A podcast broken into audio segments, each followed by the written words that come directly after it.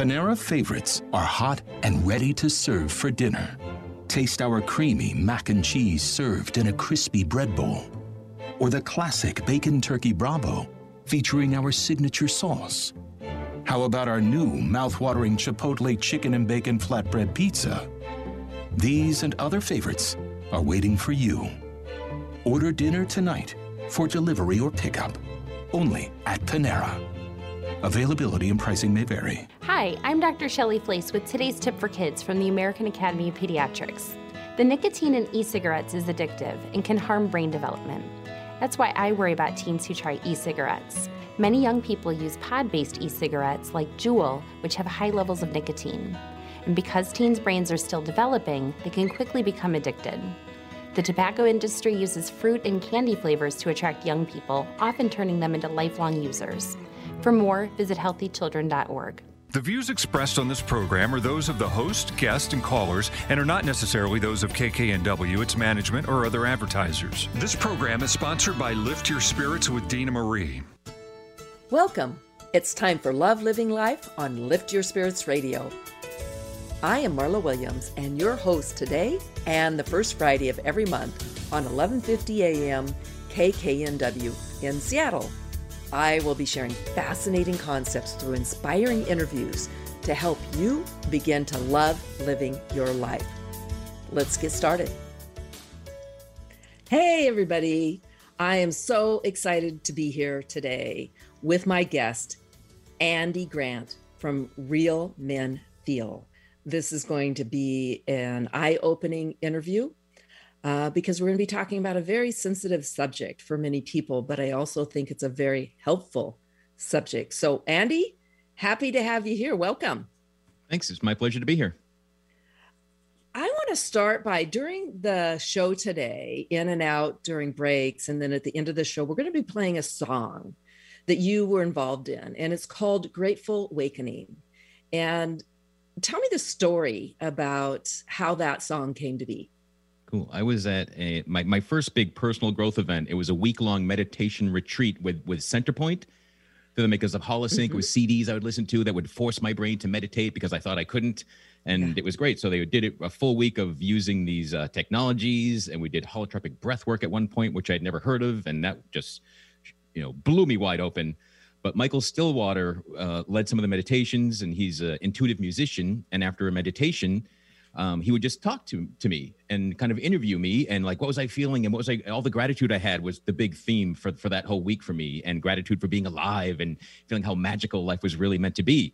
And he took the words and just immediately sitting with me began making this song. And so it's it's a song about and for me and my appreciation for really all that is, which I I was not consciously aware of before that week that so that is pretty amazing. Everyone's going to hear this song grateful awakening. Um, michael stillwater created it but he based it on the words he got from andy after a very deep meditation of gratefulness. And so it's really powerful and it makes you it'll kind of wake you up to what the, our topic is today because when you focus on being grateful it's harder to be in the negative or be stuck in life. Because today what we're talking about is being depressed and getting suicidal. And that was Andy's story for a good part of his life. And I'm going to have him start by telling his story um, from when he was very, very young, um, kind of how his life unfolded and how it sent him into a depression and into what I call a head based place where he was just really living by this voice in his head and being controlled by that. And so, Andy, go ahead and start to tell me your story when you were young. Great. Yeah. Um, I started off young, as we said. so my my my parents um, were high school sweethearts, and they they got pregnant uh, in college. So I was not uh, a, I was a surprise. Uh, they they got married. My dad uh, had to drop out of college. Um, and so I was born into a, a stressful situation. There, there were yeah. debates of whether to keep me or not. You know, an abortion, uh, put him up for adoption. What do we, what do we do? And born into a lot of worry. Um, my dad ended up when I was born. My dad was working two full time jobs, going to school part time. My mom was working full time. It was just you know it was chaos. Things were tight and scary. They did not last long. I don't have any memories of them of us as a family. So and which I used to think meant they lasted like weeks. because I meet other people that could remember being three and four years old. And I, even at age seven, I was consciously aware of that. I don't remember anything in my life before I was five. Wow. And so my my parents had a very acrimonious divorce. My dad was an alcoholic, uh, dealt with manic depression. The only time I remember my father at my own house was trying to break in, and police and lawyers, and they fought over me. There was a big custody issue. Mm. At this same time, a next door neighbor who was a, a friend of my dad and looked like my dad started molesting me. Mm. And I thought, if I tell my mom, I'll be the next man kicked out of the house. Mm. So I quickly learned, or I decided that the world was not safe. I couldn't trust men. I couldn't trust as adults. And I could not tell anybody what I was experiencing. My mom and my grandparents noticed that my mood really changed around this age. I was a very outgoing, gregarious kid, and I became very sullen, quiet. Um, in photos, just my lips are always chapped. I was just nervously licking my lips and and there's all, all these expressions and everyone just thought it was the divorce. Like some a, a trauma was unfolding in my life but no one dared think that there might be more than the one. Right. so i uh, i was a heavy kid. I was a smart kid. Those made both made for bullying at school. Um, i can remember being at school i remember the first day of third grade on the school bus and going to the same school i've been going to but it was going to a different entrance. So a different parking lot just a different level of the school and I start bawling. And I'm in my head, I'm like, why am I crying? And I'm just can't stop. And I'm sobbing. Now people start making fun of me, looking at me. And I, I, had- I thought I was crazy. I thought I was losing my mind. And my dad, when I was growing up, would often say that high school were the best years of your life. And it wasn't until I was an adult realizing, well, he had me at 20. He didn't know much more than high school when he was sharing this worldly advice. And again, from elementary school, I decided, well, I don't like this experience. My dad says it peaks. Life, you know, just goes downhill after I'm 18. So I'll live, I'll go to high school and then I will kill myself. But Wow. bullying. And you were thinking this at a really young age. Yeah, I, I, I can remember having these conscious thoughts at age seven and eight, and the memories of them. It wasn't a surprise. I can tell that that wasn't the first time. Um, Yeah. So I almost, you know, sometimes I feel like, you know, I was born and like, hey, this is what I was promised, you know, and I immediately wanted to check out. It feels like sometimes, but yeah. circumstances So- were certainly stacked against me and i was this really feeling kid. I was sensitive. I was emotional. I cried easy. And it wasn't until later that i realized i was really empathic. Like on that school bus i was all the fear and and anxiety of other kids was, was being expressed through me. Like i had no conscious thought of worry. I was looking forward to it. And then suddenly i'm i'm bawling and it, it just and i didn't share this i just if i thought like i was broken there was something really wrong with me Yeah. And I think an important point here is for the audience to understand is when there is really negative energy or fearful energy of people around you, when they're running in fear, you feel it. Right. And that's exactly what you're talking about when you're in tune. And because you were a sensitive child and in tune, even though you had all this stress and trauma going on in your life, you could feel other people's fear. And that's what set you off crying, but you had no idea that's what it was. Right. I thought it was all me. Like I didn't think I had depression. I thought I was depression. I thought everybody else was fine and always happy and joyful, and I was just this one messed up, broken individual. hmm Broken family, broken uh, dreams, hopes, knowing that it, it ends at high school, you know, after high school. So, yeah, I can understand why you got depressed and, and feeling suicidal. So, keep on rolling. Yeah. And again, I I thought it seemed so logical to me to to to not want to continue living this way. You know, I was in a, a rather like industrial town. Um, my dad would tell me that alcoholism and mental illness are in the family and they're passed on. And I remember being furious. Like, why, why did you have me? And I don't have children. It's because I made a decision at a really young age. I would not do this to anybody else. Like I, I did not like the best years of my life. So I would not sentence someone else to that experience. But I thought I would make it till 18. I had this, you know, kind of fantasy of I'll graduate and then I'll die. Um, I did not make it that far. Um, my first attempts were about age 12, multiple attempts through my teens. And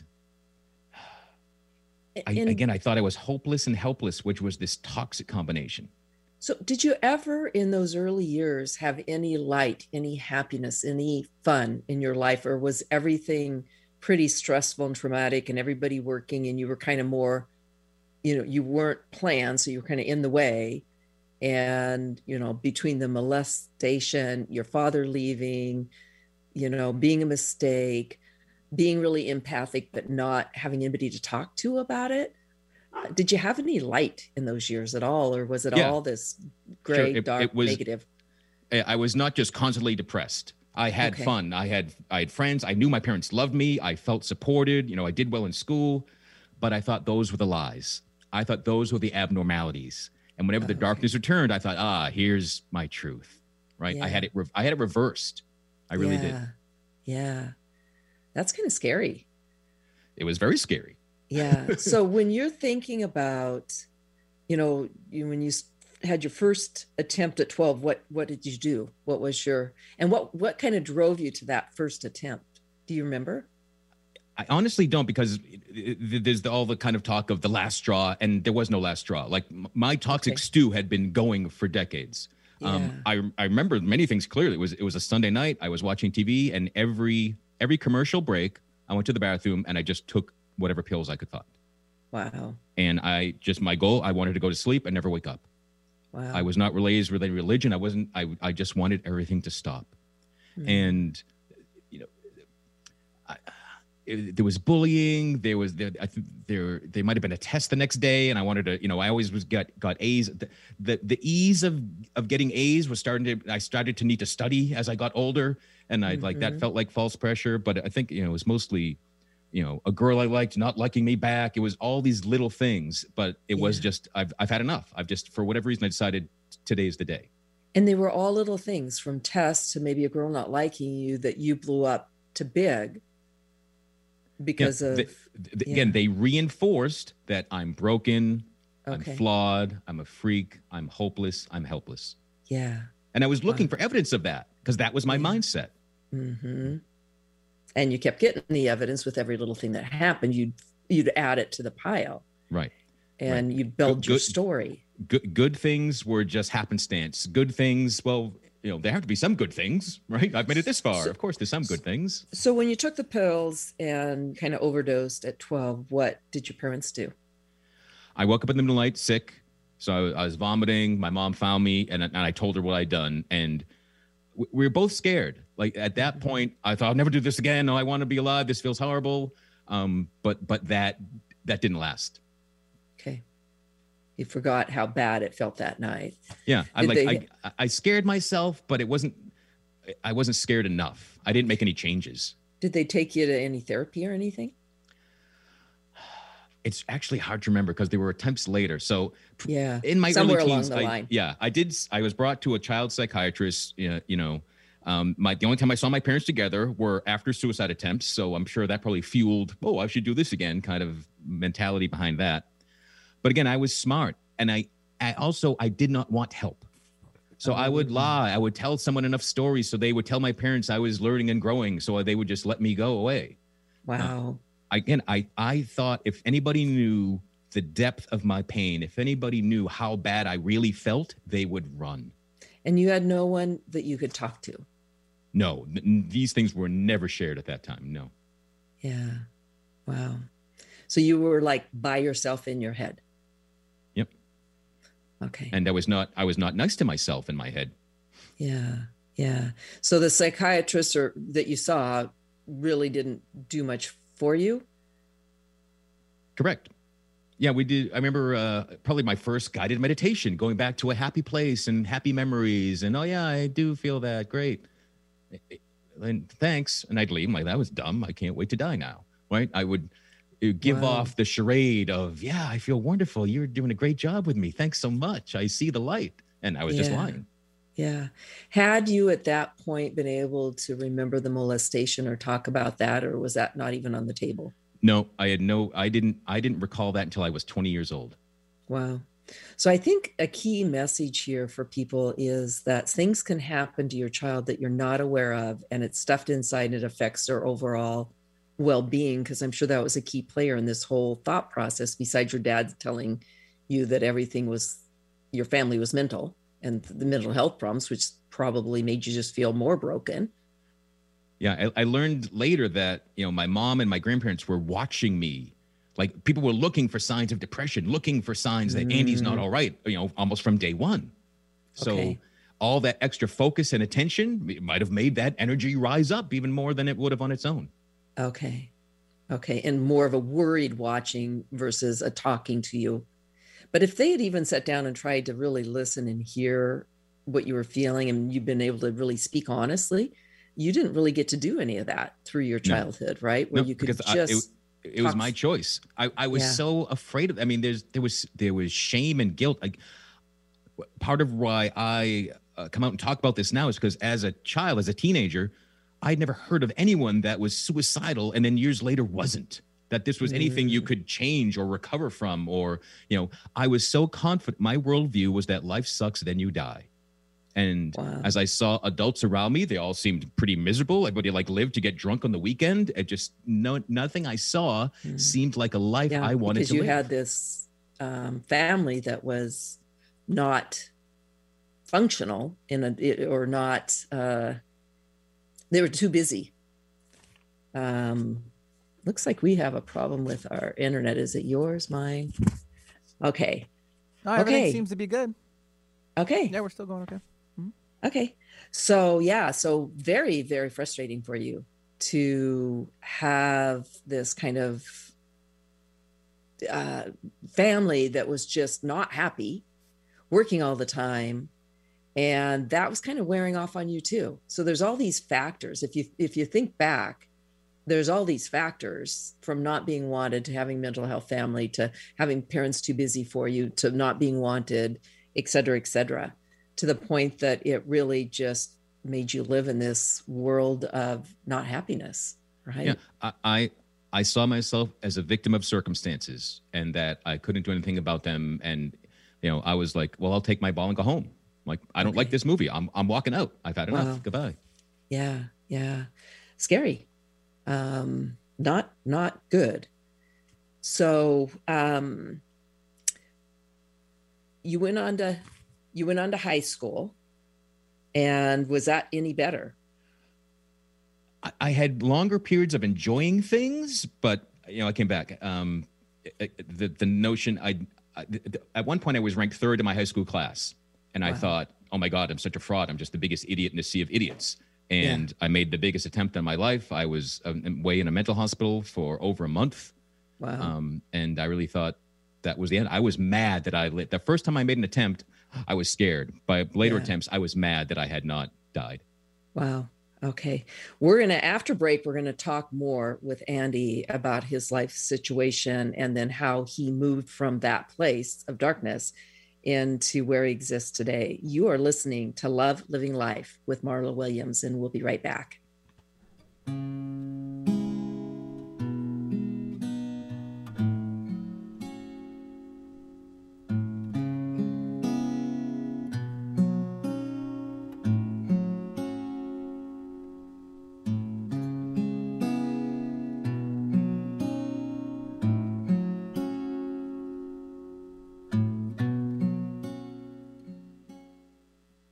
Lift your spirits with me, Dina Marie, on Whidbey Island. I'll be a tour guide for your spirit and a travel agent for your soul. Retreats include a healing session for your body, your mind, and your spirit. You'll receive a Reiki session plus a chakra reading, experience a labyrinth in the woods, take a walk on the beach, and enjoy downtown Langley with me. Retreats are customized for you or a group of friends. You can visit dina-marie.com to connect with me today. Island Time is waiting for you. Curious about whales in the Pacific Northwest? Orca Network's Langley Whale Center celebrates and shares the lives of gray whales, orcas, and other marine mammals of the Salish Sea. The Langley Whale Center is a project of Orca Network, a nonprofit that is based on Whidbey Island. The Langley Whale Center gives Orca Network the opportunity to have a public presence to share the excitement about the whales and marine mammals who are our neighbors. The Whale Center in Langley gives visitors and residents alike a chance wants to learn more about the endangered southern resident orcas who visit our area and about the North Puget Sound gray whales, a small, unique population of gray whales who find sustenance in the waters of Saratoga Passage and Possession Sound each March through May. Check out the Orca Network and Langley Whale Center on Facebook for the latest whale sightings, educational programs, and events, or visit orcanetwork.org for more information. You'll be glad you did. Welcome to Love Living Life with Marla Williams on Lift Your Spirits Radio. I will be your host the first Friday of the month on 11:50 a.m. KKNW Seattle. I will be introducing you to fascinating concepts, giving you unique energy tools and interviewing inspiring guests that will help you create a life that you love.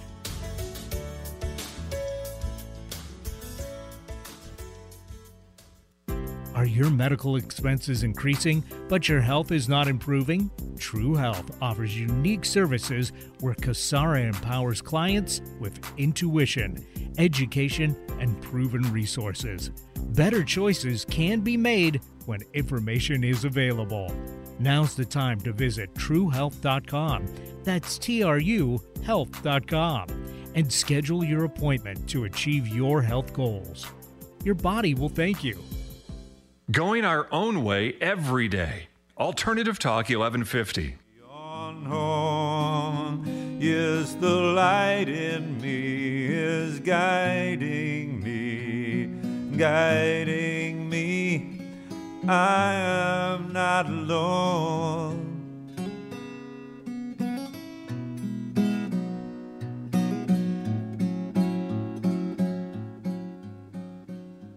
Welcome back. You are listening to Love Living Life with Marla Williams. And we just heard a small amount of Grateful Awakening, the song that um, came from a deep meditation that Andy Grant was in. My guest, Andy Grant from Real Men Menville. We've been talking about his early years and suicidal thoughts and depression and how he was stuck in his head. And we're going to finish off a little bit talking about his high school, college, and then we're going to move into what was kind of the changing force in his life. So, Andy, tell us a little bit about, um, you know, moving from high school, um, getting past that, and into college uh, years. So I had multiple college scholarships, full academic scholarships to multiple schools. I only applied to schools when my mom made me. I only applied to schools that didn't have an essay. I, I had, I a lot a large part of me still believed I was not going to live past high school. I had no I had no goals. I had no interest. I it was uh, it was probably the worst time forever for my for my parents. I was you know fighting against them and I was angry at them. I was angry at me and it was like no one believed me that I really wanted to die, and and I really believe and I you know it it was just it was mistaken beliefs on my part. But so I did not go to uh, I did not go right away to college. I ended up going to a community college because some of my friends did, and there was a mandatory public speaking class there that terrified me. So I I went from straight A's the first semester to straight F's because I stopped going, and wow. I also made more attempts on my life. And in one particular attempt, I think it was like my my sixth attempt, and it was I had I was repeating a means that already had not worked and yeah. I'm just like, what is wrong with me? Well, I mean, I can't live, I can't die, I'm hor- horrible at all these things, and I'm just bawling in the fetal position, and and really begging for help. And yeah. you know, looking back, I, I was praying for the first time. I was asking mm. for God's assistance, asking to see some point to all this, and I finally beget to, began to get the the glimmer of the possibility of hope, and that there was another way and there was yeah. a better way to navigate my life and that it was like what what if you've been living through this so that you could share it and help other people? Maybe this all has a point and the point can be service. And that was the first time i had thought of that. That was the first time that struck me. And i finally i felt good. I felt hopeful. Mm-hmm. and that was the point. I was willing to take responsibility. I actually wanted help. And that was the first time. It had all been going through the motions telling people enough to make them go away from me. Now i wanted help. Wow. and that was the last time I I made an attempt on my life. Yeah. Yeah, that is amazing. And I think what's really powerful here that would be helpful for people to understand is that your life story does dictate who you are, what you're meant to be doing in this world. And your life story of that struggle and depression and suicide has put you in a position which people are going to learn more about where you help others understand this and work through it and heal just as you ended up healing which we'll get to that's but that's amazing. So it was the prayer the first time praying believing in the power of prayer that you actually started to feel good. Yeah i was not raised with any sort of religion which i thought as a kid made me an atheist. Um, Yeah. so i was i was more official i guess agnostic. I just didn't believe in anything. And Yeah. again my my so I, I didn't have the notion of, of sin or hell or heaven weighing on me. I i just i thought i wanted my life to stop. And it was i didn't like i didn't like myself i didn't like my life and instead of learning tools to change that i just wanted to give up give up just leave right right that's amazing so did you ever finish college or Yep. I had there was one scholarship that uh I live in Massachusetts. There was a scholarship at the University of Massachusetts that I could could keep delaying. So I delayed it for two years and then then finally I got fine, I'll go. And again, it was Wow. only because I had friends there and friends were transferring. So I went because it felt uh, you know safest. Uh, Yes. I wouldn't feel alone. Um, but yet I ended up I ended up getting assigned a single room so I could Mm. still be uh, emotional and, and, a, and a mess. And, you know, I did all the, the trappings of what I thought a, a good life for a young man was, and, you know, plenty of partying. And, yeah but my, my drinking always ended up with in sadness and depression. Yeah And, you know, I was, I've abandoned every friend I had somewhere. Yeah. Let's go to a party. And I'm the good man. By the end of the night, I'm depressed. I'm like, all right, I'm, you're, I abandoned them. And so a good lesson was not to be drinking and partying at that time Yeah. But I ignored that lesson. yeah and and there were plots there were plannings there were many oh maybe this spring break i'll kill myself maybe i'll just you know. And again something about the endings goodbyes i st- i thought well i'll go to college i'll enjoy it and then i'll die i was just willing to move my ending date that was really Yeah. all that was happening because i was Yeah. not doing the inner work yet i was just going along through the motions of pretending everything was good still Okay. So it was after college that you did the praying and then no it was bef- got- it was before it i did the praying so i had hope Okay. but i Yeah. i had hope i did not have a path to development Okay. Okay. So I was willing Okay. by willing my willingness. I saw psychiatrists. I tried medication. I did these things.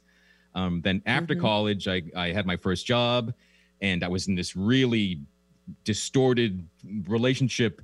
I I got involved with a married woman at work. Uh, she Ooh. told me that all women cheat, and this is how all marriages work, and you should just get used to this. And I was like, oh, okay. Another I'm like, wonderful right. life lesson. Yes. So I was getting this very distorted life training, and I found myself very depressed, suicidal, talking about it. And what felt like just a huge growth in maturity, I put myself in an ER instead of making an attempt on my life. Beautiful. And, and that was the last time I was hospitalized. And as I told doctors what I was going through, they were like, This is all your actual life situation. You don't like how you're living. I'm like, Yes, what do I do about it? You know? Yeah. So, and I had this really, you know, life supported me in such a way. I would always come out of mental hospitals and land in a better situation. I Wow. I left that time and got a new job with a promotion, and I could found a place to live and didn't have to continue this relationship that I felt just tied to. It was all I had. Like be, being involved in a dysfunctional relationship was better than being alone. I thought. Because And- that's all you knew was dysfunction. Yeah. Right. Right.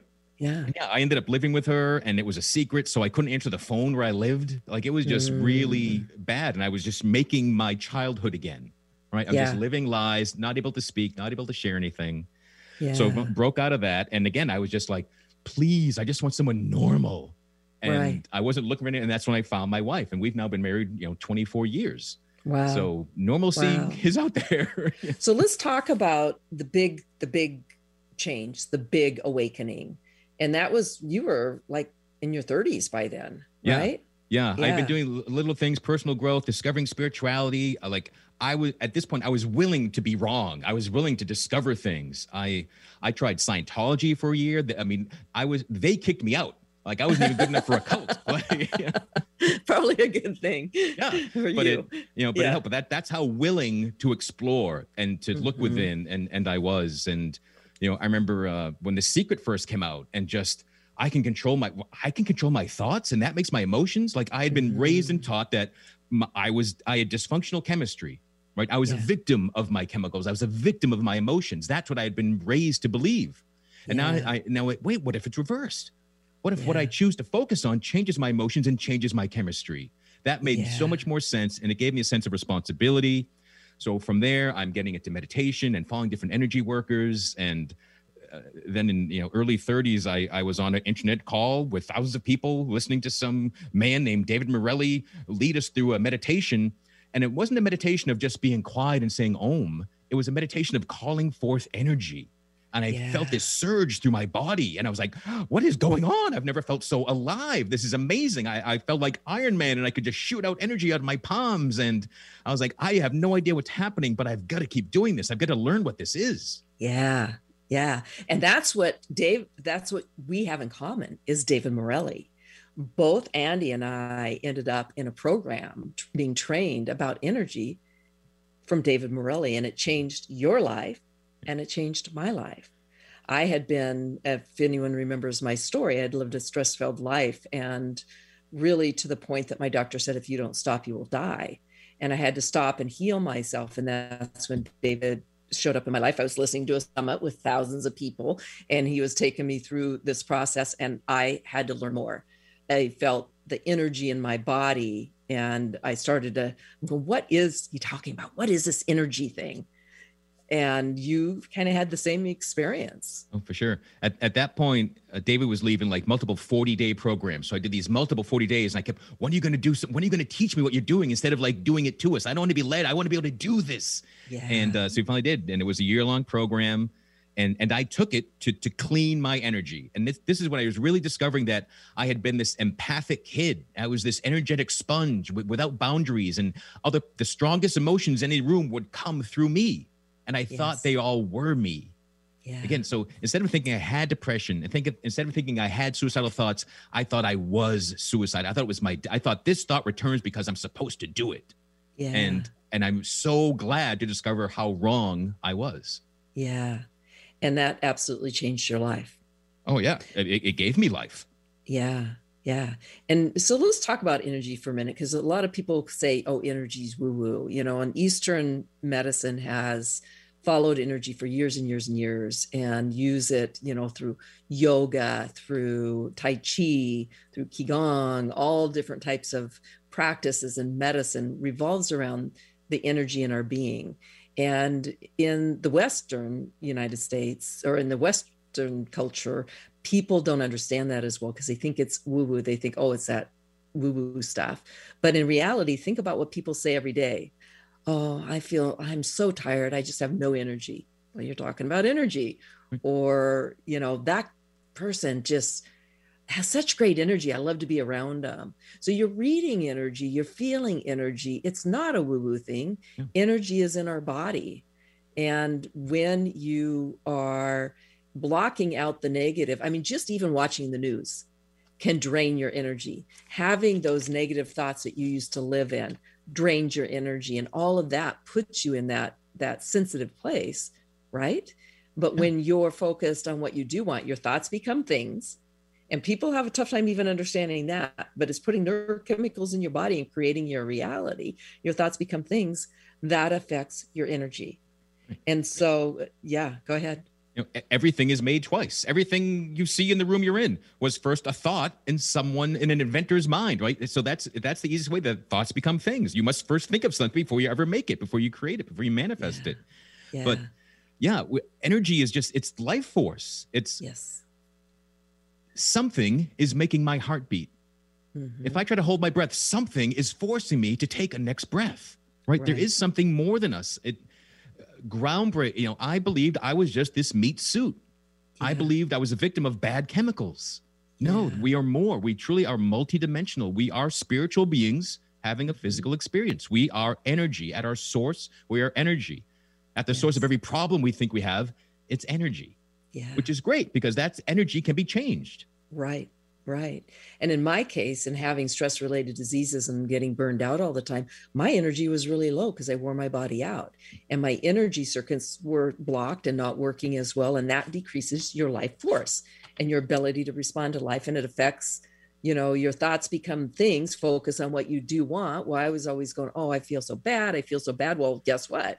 I felt worse because I kept saying I was so stressed and I was not feeling good. And you just, and just like you as a young child, oh, I don't want to live, you know, and the more you thought that, the more your body was getting that message and the more you were decreasing your life force and decreasing right. your energy. Yeah. I, I had become addicted to the chemicals made by my suicidal thinking. Yeah. I was addicted to my own negativity. Yes. Until I did the clearing work, I worked with the energy, and like, wait, there's there's all this more. Like, I thought happy people were like flat and static. There, I thought everybody normal was like Ned Flanders, just Okily Dokily, everything's great, and everybody was like high all the time. Yeah. I did, I come to realize, it, no, the roller coaster of life and the roller coaster of emotions is normal. It's the roller coaster of of emotions, but right. we all can be, and indeed, I believe our goal should be like hi- higher highs and higher lows. Right, the up and down is keeps going up. Our overall trajectory is up, but with ups and downs. We're always going to have dips you know, the way I see that is when I was in college and I was getting stressed all the time and I was having really high highs and really low lows, I actually became really aware of it one day after my grandfather died. I was walking on a beach and I was really crying and upset and I was having troubles with my boyfriends at the time. And I thought, I'm so tired of this high and this low and this high and this low. I'm just going to squash that down a little bit. I'm going to have less high low highs and less low lows and it actually worked being aware of it that I'd actually catch myself going too high and go, oh, just breathe, calm yourself. And I learned that I, I actually ended up getting more balance in my life by by actually seeing the thoughts that I was having that took me high or took me low. And it helped me balance out my life. Is that similar to what you experience? Yeah, it's realizing that correlation and every emotion serves us. It's yeah. giving us feedback. That's our GPS. Mm-hmm. So when I was thinking about how miserable everything was and that I was better off dead, I felt worse. When yeah. I chose a better feeling thought, again, that thought had me feel better. I'm like, wait, I, I'm actually more in control than I ever knew or realized. Yes, and that's taking responsibility. That that's being in charge of your own life. Yeah, and I think that's big. Is you we have control. Yeah. Each person has control their own thoughts. Each people is when you're having you don't like, is just pull it out like it's a physical thing and talk to it and ask, you know, what are you supposed to learn from that thought? Do you really need it? And how do you want to change it? And then just release it, throw it away and replace it with what you do want, focusing on what you do want. And that actually is a really helpful, very simple, kind of goofy sounding tool, but it works. Yeah, indeed. Yeah, I do it all the time. Yeah, we can't get anything we don't ask for. Yeah, exactly. I found how powerful we can be just with that thought alone. When it comes to suicide, depression, anything like that, if you realize you're in control of your thoughts, you can change your circumstances. But as a young person, that's really hard to understand. So we're going to go to break now. So stay tuned and we're going to be right back with more Love Living Life after break.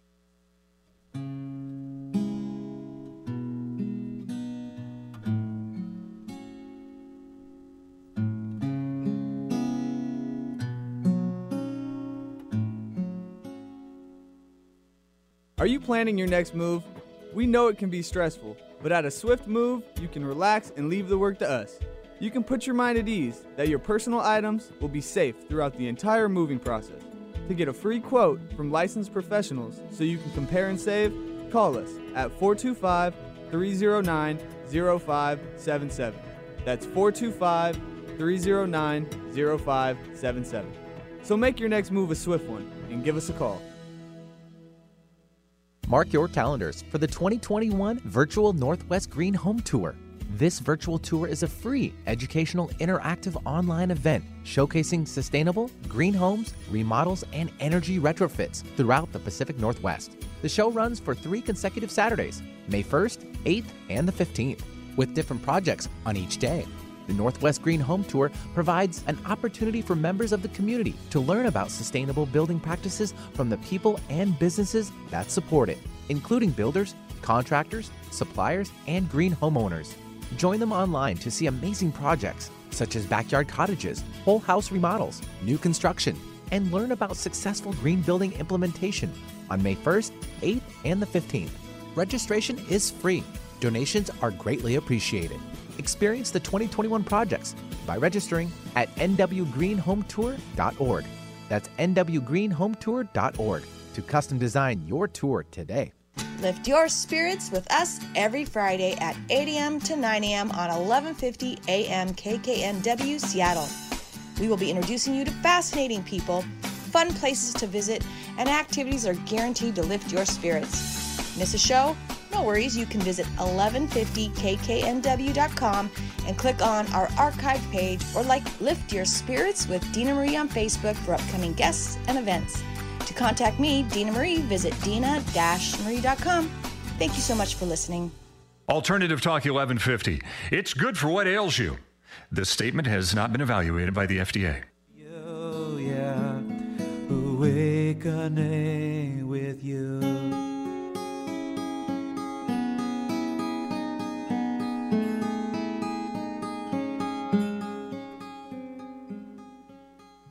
Thank you so much for listening to Love Living Life today.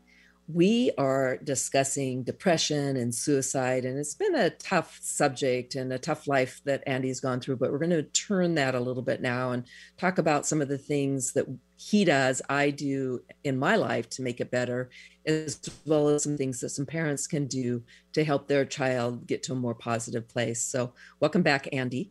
Um, so after going through energy learning about energy learning about how powerful your thoughts are if you were to go back and do it all again based on what you know today you know what might you share that parents can be aware of and what could be done differently?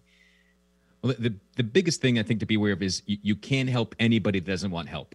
And for a long time i was just i was i was not sharing. So no one could help me because i wasn't willing to do it Right. and a parent just has to like survive that and that's like the hardest part and you know i haven't my mom always loved and supported me.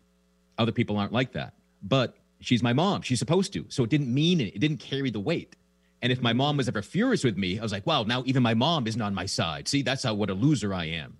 So parents really can't win but just be there. Keep letting your child know that you're there that they can tell you anything. And, and and if it's true if they can't tell you anything and you can just be there hear it receive it not strike back not uh, you know get triggered later but if you can just be there with them you know one of the big myths about suicide is that saying that word will make people do it. Right. And, and it's just not the case. All all that fuel that you know it's it's in there. If it's there it's in there. You're not going to get it uh, uh you're not going to make someone more suicidal by asking are you suicidal Right. And I had this really, I was bizarrely honest. I think it's because none of us, we don't, we think we want to die. We don't really. Yeah. You know, we want our pain to stop. So if people yeah. ask me, "Are you safe? Can you promise me that you'll get through this weekend, or can I leave you here?" You know, and I now like mm-hmm. I would pause and think, like, "Yeah, right." I, I, I really thought people would be better off if I was gone, but I knew that mm-hmm. finding, you know, my finding me, you know, me dying today would upset people. So I'm like, okay, no, I can, I can promise you this weekend, you know, we can be fine. But when I was growing up, it was just the medical model. That's all there was. Yeah. And it didn't work for me. Right. So there were so many uh, opportunities, so many uh, alternatives. Don't give up. That's mm-hmm. the biggest thing I would tell parents. Unconditional love. Don't give up. Let them know that you are there. They can tell you anything. Mm-hmm. Uh, you and and often what they what what I finally would tell people, you know, what their fears were way worse than anything I actually shared. I'm just really sad and depressed. I don't like what I'm doing. I don't like my life but I didn't yeah. know I could change it. Again, I I had this victim mentality. Right. And we are way more in charge. We have way more control over our thoughts, over our destiny than we realize. Yeah. And and everything I wish I had known at 16 and 17, I, I wrote in a book for this very purpose to, to get it out there. Um, because I can't time travel, but I can at least right. my lessons can be shared with others. And so, so what's the name of your book? It's called Still Here how to Succeed in Life After Failing at Suicide. Okay. And you know, is it, it available it shares, on Amazon or how do people find that? Yep, it's on Amazon. It's on Barnes and Noble. everywhere. It's audiobook, ebook, and paperback. And still, still here. Okay, good. And yeah, because that will be valuable for people to be able to uh, use that book as something for parents to maybe read and understand as well as share with their children if necessary yeah i've heard from people that have that have lost family members to suicide people that are going with it, it it's it's gotten um, really positive impacts from from just beyond my own but it, it, it's practical it's full of advice and tips and techniques um, so many things I do today on a daily basis to keep my mood, to keep my energy up. Things I do with clients on a daily basis are things I used to make fun of, things I used to think were nonsense. Yeah. The first book I ever wrote was about positive affirmations, which I thought was just absolute BS and just what a bunch of malarkey that is until I did them. Yes. So I always encourage Yeah. people trust your experience, not the stories, not even my stories. Hopefully, I tell you about something or Marla shares something that interests you enough to try it, but you trust your experience. Right. It- One of the not everything common, works for everybody. Everybody has to find what they can relate to and what they like, right? just like you have. Yeah, one of the things that that um, therapist told me the most was, you know, journal. You got to journal. And Mm-hmm. to me, you know, as a teenager and in my twenties, you know, I don't want some little girl with her My Princess Diary thing like that. Just I'm not. That's ridiculous. When I finally started journaling, it was magical. It gave it gave the ruminating thoughts somewhere to go. I wasn't just carrying Mm-hmm. it. And then a gratitude practice. I've been doing a gratitude journal since 2008 and it's transformative. You, Yeah. you can set the tone of your day. You set your energy, as we've been talking about. Exactly. And I used to journal when I was a young child and got upset, and that was really healing. But when I got into college and started getting to the high stress and early years in my corporate America, when I was always highly stressed, that went by the wayside. And that really impacted me. And when I built that in again, you're right. You let go of problems, you let go of fears, you let go of concerns when you journal. And so being able to do that is extremely powerful. Yeah. And you mentioned what worked. When you find something that works, keep using it. Like Yeah. a mistake I made was like, well, I feel better now. I'll stop doing those things. Like, Mhm. oh wow, then I I, I could backslide. Like the Oh, the, the a key- longest key yeah, the point. longest habits I've had weren't good. Right. so if I Right. stop putting the focus and effort on bettering myself, then it, it's easy to backslide. Yeah, I know so many people who start out with great ambition. I'm going to pick up this habit. I'm going to journal. I'm going to, um, you know, do gratefuls. I'm going to think positive thoughts. And then they do it for a week. They feel better and then they stop Hmm. and they go right back to where they started. And so, one of the big things that I talk about as a coach and helping people through things like this is that consistency, building it. I call it a daily practice. I start every single day with my daily practice, and that is breathing and grounding and being grateful and focusing on what I do want with intention. Um, but it's also getting your body into that calmer state because when you think about your life, it was kind of wild and crazy, and so was mine. And when you're bouncing from here to there, it's hard to just be present and to feel what your body feels, and thus you live in your head more, right? Right, right. Yeah, uh, uh, all of our traumas and wounds are carried in our body, and that can sound Mm-hmm. scary, and I don't want to feel that. So we leave our body, and it just becomes this container of wounds. But I, you know, I, I finally learned that when I was willing to feel everything, the moment it showed up, it passed quickly and easily. Uh, again, there's not bad and good emotions. There's just do they serve me or don't they? Yeah. But sometimes like, oh, that feels uncomfortable. I don't want to touch it, and we, you know, we we go into our heads. We leave our body. But Yeah. our willingness to have a dark night of the soul, our, our willingness to feel bad for five minutes, can can stop the resistance of that that creates stress and disease for years. and then let it go right and really with men wanting men to feel and young boys because they're taught to be tough and don't wear your feelings on your sleeve and don't be so don't be such a girl right so from a young age you're kind of taught not to feel Right. as a male right Yeah, yeah. We and are. that's a big piece of this whole thing is really feeling and working through it and then being able to release it Sometimes the bravest thing you can do is ask for help. yeah And and men that want to be fearless, well, fearless, it's fearless. Doesn't mean you don't have fears. right It means you acknowledge them. Like I, Real Men Feel, my podcast was really created with this this notion of what if we saw as wow, what a tough guy that is. Look at that macho man over there crying in public, right? Yeah. That we celebrate, we raise emotions. It's not something that's, you know, uh, it's not just shameful and horrible. You know, that we are all human beings. We are all emotional beings. And again, I've said it over and over. Emotions do serve us. Right. Right.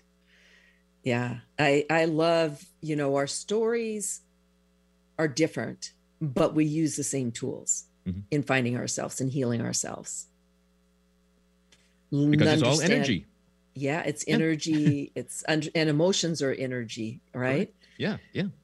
It's really and then so I think if we were going to leave some really good lessons for parents is be there present for mm-hmm. your kids and listen if they talk and don't be afraid to ask questions or ask if they're suicidal or ask but asking allowing boys to feel and being able to express their feelings their emotions is very very important um, you know i had a client that i worked with that was suicidal tried suicide three times and she was just in a life that she didn't love and all she could focus on was all the misery when we started building things into her life that she loved that made her feel good like just biking or swimming getting outside she actually transformed her life and never became suicidal again. Yeah. At this point, she's living a fuller life.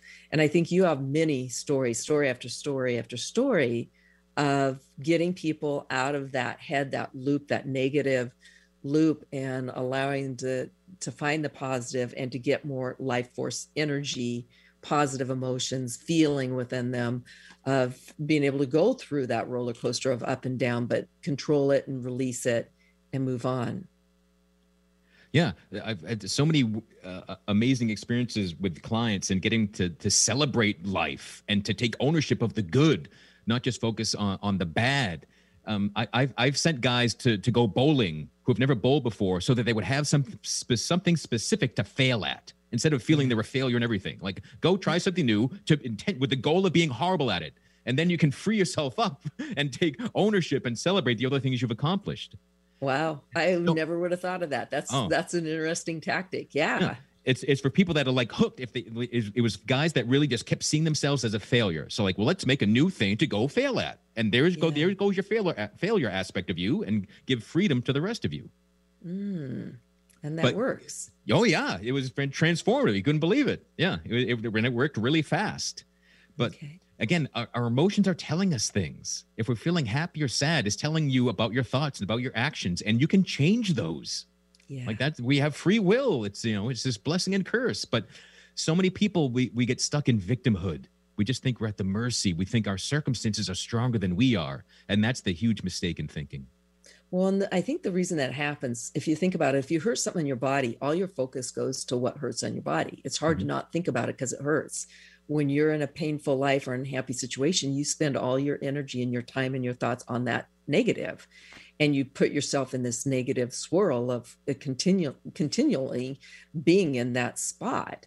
And so, learning that to realize that you're there, catch yourself, and being able to turn it around and, and put more positive in your life is really, really important. Yeah. So many men I deal with that emotion is seems painful so they resist it they deny it they stuff mm. it they mm. don't feel it like the broken arm oh that hurts i'll get it fixed but right. the broken heart well i'm a man. I don't know i'm not even supposed to have a heart. I can't speak of my wounds. I can't talk of my shame and my guilt. No no i'm, I'm afraid of being judged and ostracized. What well, I, I need to man up. I need to deny this feeling. You know that right. that's the curse of of of a version of masculinity that's so rampant in our society. Yeah. And you've broken through that and you work with men on these types of things and you've had great success in yeah, real I, men feel yeah uh, relationships saved lives saved you know wow. got, people realize that they are much more in control if they're willing to feel you you you can't think your emotions right right no matter how hard you try and if you think about them but no they are meant to be felt and eh, all this energy talk you know emotions are really energy in motion our emotions want to move through us. They don't want to just sit around and be stuck. Right. And that's where they get when we're stuck on what's not working.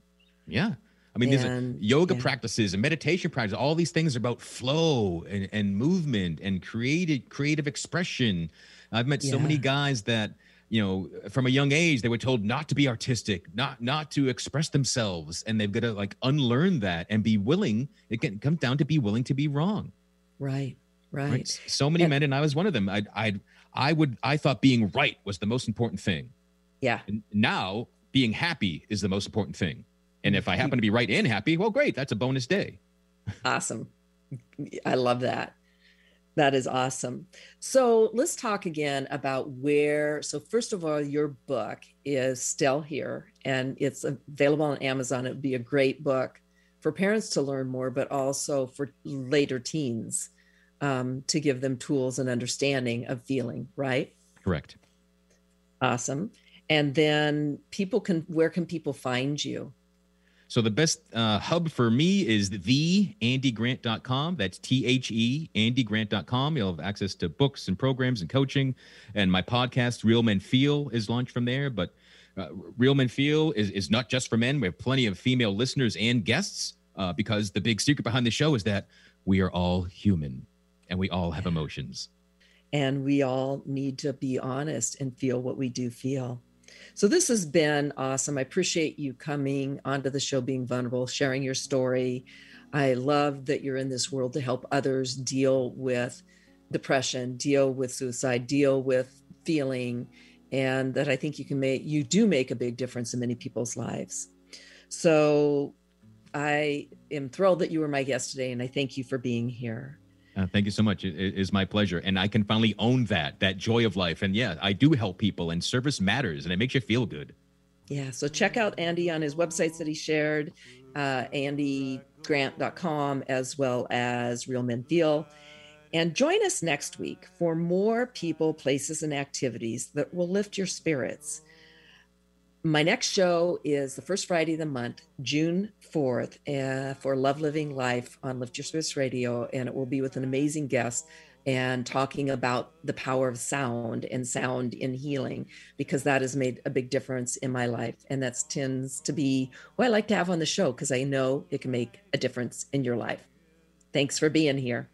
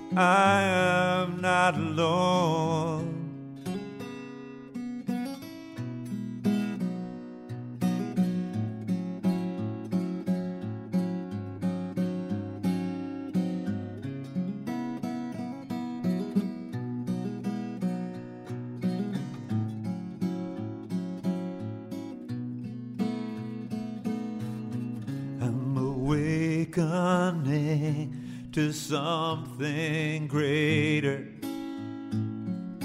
Living inside my soul, I'm awakening to something greater. Showing me where to go, I know that it is always here in me. It's the light that's setting me free. And I know that I'm safe wherever I go.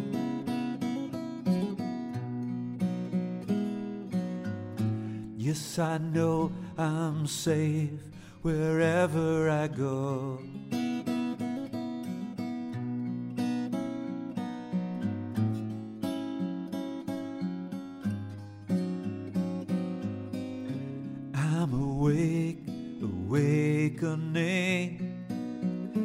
I'm awakening with you, yeah.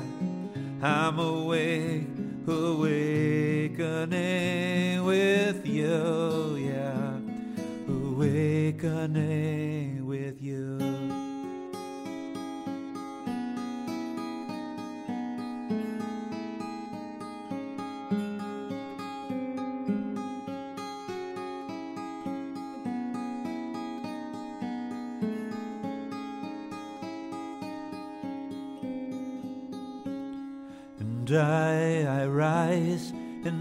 I fall, but I can hear the inner call that leads me back to what I know. That I am free wherever I go. I live the light that shines inside, and so I never need to hide. I show myself just as I am. And now I truly understand that I'm awakening with you. I'm revealing what is true. The light that shines from deep inside. The light from which I'll never hide. I'm waking up with you today. I'm celebrating on my way. I'm learning that I've come to find I'm on my path and I am kind. And I reveal the love inside and let you know that you are on my way with me. And I am grateful now to say we're awakening.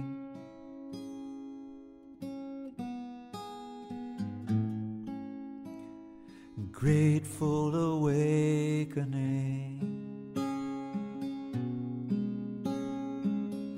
We're on a grateful awakening.